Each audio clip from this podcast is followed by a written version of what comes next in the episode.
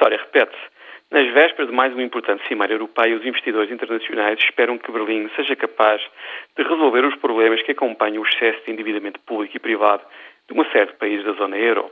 E a seguir, aparece um porta-voz de Angela Merkel, a chanceler da Alemanha, a dizer que os investidores estão a sonhar e que a solução dos problemas da zona euro será longa e penosa.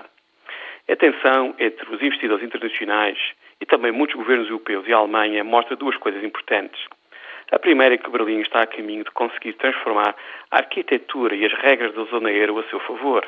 A atual crise é uma oportunidade única para a Alemanha moldar esta zona tão importante para a sua economia. E os decisores alemães, obviamente, vão aproveitar esta oportunidade. A segunda coisa é menos óbvia. A retórica alemã sugere que a transformação desta arquitetura e regras não terá um preço para Berlim. A austeridade e as decisões difíceis ficam para os outros.